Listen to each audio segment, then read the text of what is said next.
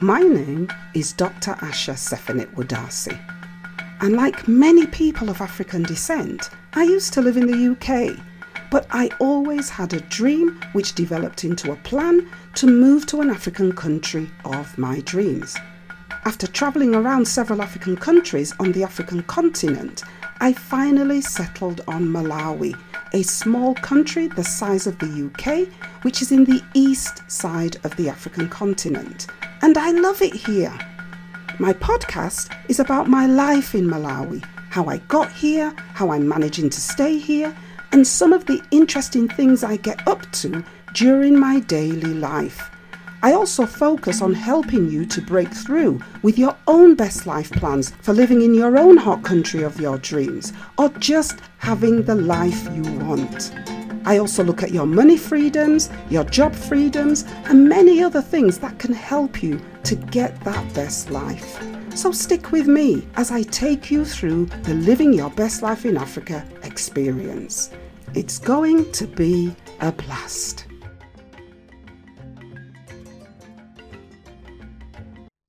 Greetings, everyone. And here I am, almost three months into my return home to Malawi, and I'm loving life here. What can I tell you except that life goes on here and the fear of COVID remains low, although Malawi is affected like every other country in the world.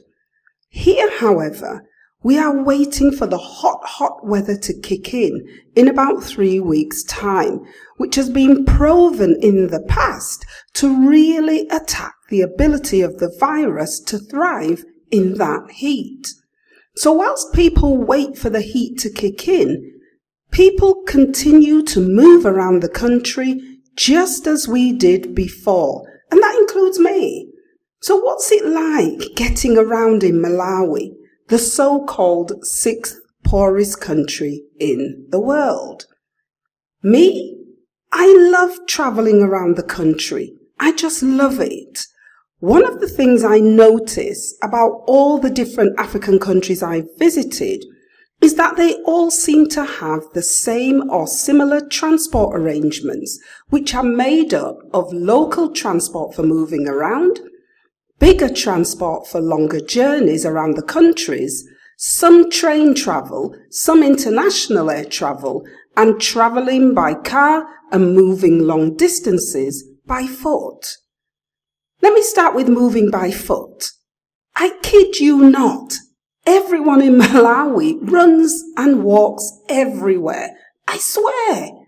If Malawians had equal access to the resources needed to compete at international, world and Olympic levels, Malawi would have a host of gold medals. The speed that people run up and down Malawi's mountain roads is something to behold. And most of the time, people are holding their shoes in their hands and running barefoot. Now, I am a major athletics fan, so I have some knowledge about long distance running and the kind of times top athletes are posting in their various country trials. And I can tell you, just by marking time on my own watch, that some of the teenage and young adult runners are posting some amazing times just in their day to day movement. It's astonishing. School sports day once a year? Nah, Picnic them are running sports day everywhere and every day over stones and holes that I fall into every day. But for them, they run as if the road is flat. I don't know how they do it. Sometimes I stand and watch them and I marvel at their ingenuity. Then we have the walkers in Malawi. Most of the walkers are women and elders. Most of the women walk to fetch water from local boreholes, and there is a style and a grace to their walking which is some of the most beautifully poised movement I have ever seen. And they teach that poise and movement to their girls.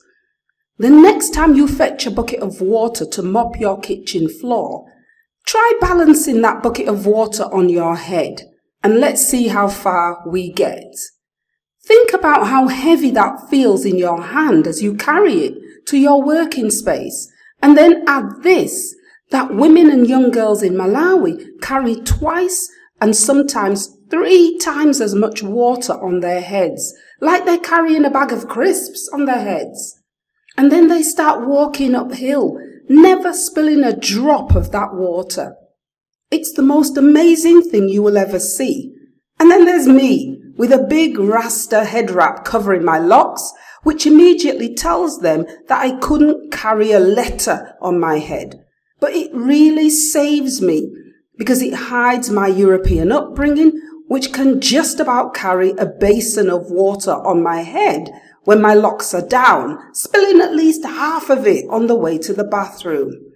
I tell you, sometimes I stand and marvel, just like they stand and marvel at me when they see me. Now, remember I told you that when I returned to Malawi, I found the country's local economy had grown significantly despite COVID. And that also includes local transport options. Before COVID took me out of the country for two years, the only local transport I had to get me from the main tarmac road to my then home, about half a mile up a mountain, was nothing. That's right. I had to walk with everything I had shopped for up a mountain road that was so steep that I'm sure I added about 20 years to my age because of the back bending I used to use to try and dig into the mountain to get up the hill. This is one of the main reasons I took up walking up and down that hill every morning. I wanted to develop my stamina and my speed so that when I was carrying shopping and other things to the house, I wouldn't be so terrorized by the hill and I wouldn't arrive home in a coma.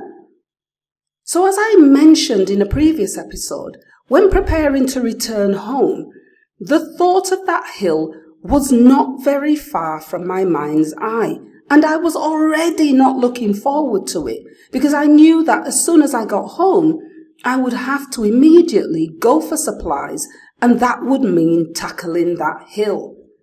But imagine my surprise when I got home to find that we now have local motorcycle couriers that ferry people up and down the hill. What? I said, motorcycles?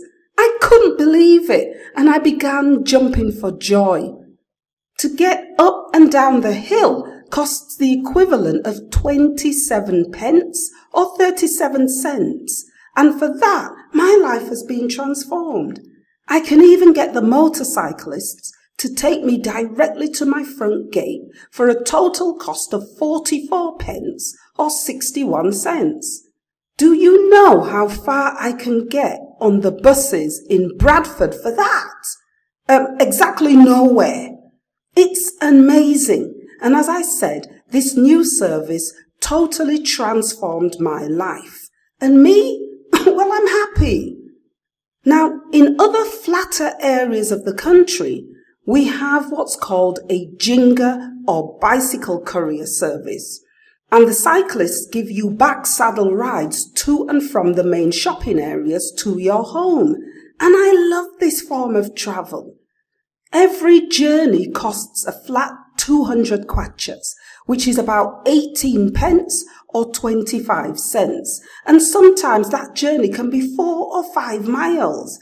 And sitting on the specialized saddle on the back of the bicycle or the jinga it feels like I'm in the film, The Wiz, and I half expect the various characters from the film to come riding past me when I'm riding along at a really nice pace, watching the town go about its business. It really is the sweetest experience, especially when the sun is beating down and someone else is doing the hard work and getting me from A to B for 18 pence. I find that I see so much more of life around me when I travel like this. So that's how I travel around my local area. But what about traveling further away? In Malawi, you can travel from one of the most northern towns in the country, like Kamimi, to the very south of the country to one of the most southern towns like Nsanje, a distance of roughly 720 miles or 1,160 kilometers from town to town. And you still haven't reached the full length of the country if you're traveling by road. And in terms of the width of the country, the country is as small as five miles wide in some areas and as long as a hundred miles wide in other areas. Now, for me, I love traveling around the country. The scenery is just something else to behold. And I kid you not, traveling the equivalent distance from Bradford to London in the UK, which is a journey I hate to do because of the motorway boredom. Well, it's completely different to traveling the same distance in Malawi, which in Malawi takes twice as long as the two to three hours it can take in the UK. There's no doubt that the network of motorways in the UK makes this type of journey of about 250 miles door to door much, much quicker. But the boredom you suffer as you look at grey roads ahead of you for miles and miles and miles is seriously what does my head in when I have to do long distance journeys like this in the UK. But in Malawi now, I sound a bit obsessed, don't I? And maybe it's because I am. Because in Malawi, the equivalent Bradford to London distance, which might be a journey of going from Blantyre, where I live, to Lilongwe, which is the capital city of the country, that equivalent distance in miles would likely take about five to six hours, as opposed to two and a half to three hours if taken in the UK. But, oh, the experience is completely the opposite to the headbanging experience in the UK. We already start from a position where in Malawi we are likely to be travelling in sunny weather. And that right there puts a whole new different slant on road travel. Every journey feels like a road trip where you're discovering something new, new scenery, some new history, and if you happen to be traveling with someone who knows the country, then you are given a grand tour and narrative of every mountain and grassland. And if you love this sort of thing, then I can tell you that it's heaven. My husband always lets me sit in the front seat and me, I don't complain. And I certainly don't say, Oh no, it's okay. You sit in the front. No! I run to sit in the front because I get to see the scenery firsthand and I also get to take some of the most stunning journey shots you will ever see. Shots of the road, shots of people, shots of the mountains, and in rare cases, shots of animals, and on and on it goes. Driving along Malawi's roads, you can also do your whole weekly fruit and vegetable shopping, buying some of the best quality produce your money can buy. And then after buying food, you can buy furniture. Do you know that Malawi produces some of the finest handmade cane and reed garden furniture in the world? People make the furniture at the roadside like they're making patties. It is so common and the quality, it isn't like anything you will see at B&Q or Homebase. And then there's the price. You can buy this furniture at a fraction of the price you will pay for it in the UK. Follow me on social media to see the pictures of what I'm talking about.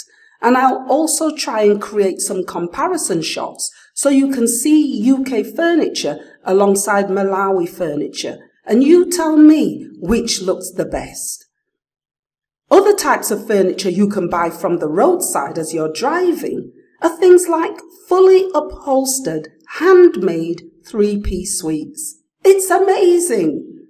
Suites you see in high-end price stores in the West local Malawian craftsmen are creating here for a fraction of the price. And you can choose your own colours and styles. Want an Edwardian looking thing? You can have it. Want an Etusi looking suite in fabric? Well, you can have that too. So people in Malawi deliberately drive with two to five ton trucks to go and see family, specifically so they can buy furniture on the way. They then load the furniture into the back of their truck and continue merrily along with their journey. You have to see it to believe it. You can also fully style out your house with sideboards, tables, wall displays and organizers, and you can fill your house with every type of African artwork you want, all of which can be purchased from the roadside, with different cities specializing in different types of art and furniture depending on the local materials available to the artists and the craftsmen. And you can really get some beautiful work made up of carvings and pictures, and all of this and more is available on your road trip as you move from one area of the country or one region of the country to another by road. And for me, road travel is my most favorite thing to do. And I find it easy to drive in Malawi because the country, which was a former British colony, they drive on the same side of the road as the UK. So it's no real hard work for me. So give me an opportunity to be a passenger in that front seat and I am in a foot race before anyone changes their mind because I know that I am going to get some of the most beautiful shots of the scenery and the countryside as we are driving. And that makes the journey one of the most pleasurable journeys I can take. But that's the good thing about traveling on Malawi's roads. But one of the most dangerous things to do on Malawi's roads is to drive at night. You are literally dicing with death because driving at night is like driving on one long country road with no lights, donkey, cow, chicken, pothole, people, drunk, dancing, whatever in the road. And the country also has a really serious problem with drinking and driving and poor vehicle maintenance. And because of this, Malawi has a high death rate on its roads, making Malawi's roads some of the most dangerous roads in the world at night. So me, I have a rule, and that rule is to just not drive and not travel at night unless it is an absolute dire emergency. And I stick to this rule, and I don't care who gets upset especially if I am the only available driver. Me? I love my life and I want to enjoy as much of it as I can for as long as possible. So for me, night driving is out. But apart from this, driving the country's roads is still one of the most fantastic things to do. Now, when it comes to air travel, you can get to the south and central regions of Malawi by internal passenger flights. This is really good if you need to arrive in a part of the country really quickly. And flying can cut your journey time by 60% for a journey that would normally take you five to six hours. Malawi is also really well served by Malawi Airways, which is supported by that fantastic airline Ethiopia Airways. And because of this partnership, you can fly to any country in Africa from Malawi. Further away, and you will have to change flights at Addis Ababa in Ethiopia to continue your journey. But things run pretty smoothly with flights, and I've never really had any problems. The final mode of transport to talk about is rail. We don't have a passenger railway in Malawi, like Ethiopia, which has a tram. But we do have a single track goods railway that runs the length of the country all the way to the ports and the coast in Mozambique. and that track is used to carry raw materials and other goods in and out of the country. But the track also runs past people's homes, and so it's not unusual to find a cow sitting on the railway track or people setting up their food stalls on the track because it's the only space available. And so as the train is nearing, you can hear loud and long hoots from the horn, which signals that something is on the track and needs to get out of the way. And just like that, the cow moves and people move their stalls as the train passes. And then, just like that, the cow comes back and everyone goes back to doing what they were doing on the line before the train passed, as if they were never ever close to being hit by the train. I tell you, when you live juxtaposed to extremes like this, you really see the resilience and the ingenuity of the people as they try to make a way to get things done. Me, I love to just watch and stare because I learn so much. There is a local saying here called Zetega, which means yes, we can. And when you talk to the people, they will always say to you, don't give up. We can try again. We can do it again. We can do it a different way. Nobody ever says they can't do something because it's just not part of their nature. Yes, we can is what the people live by. And so with that kind of resilience, anything and everything is possible. I know that when I have my friends visiting Malawi, one of the things that I love to do is to arrange for them to see different parts of the country. Because if you come to Malawi as a tourist, you're going to be forced to stay in one area near the lake and they're going to then bus in all the things that you need for you to enjoy your stay. And you see very little of the real country. You do the usual safari thing, wildlife nature reserve thing, which is all very staged. But if you want to see the real Malawi, then my advice is to link with someone who you know in the country or any country that you're traveling to because by linking with people who know the country and who are safe for you to travel with, I can assure you that you get to see a completely different aspect of the country and you get to see the real thing, the real country, the real life, the real way that people move around. And for me, doing that by foot and by road is the best thing that I love to do. And that brings me to the end of my travel experiences in Malawi. Remember to watch out for some of the images I'll be posting because I want you to be able to see what I see. Remember to like, share and comment on the podcast and to join my Facebook groups and my fan page so I know you are there and so I know what you think, what you like and what you don't like.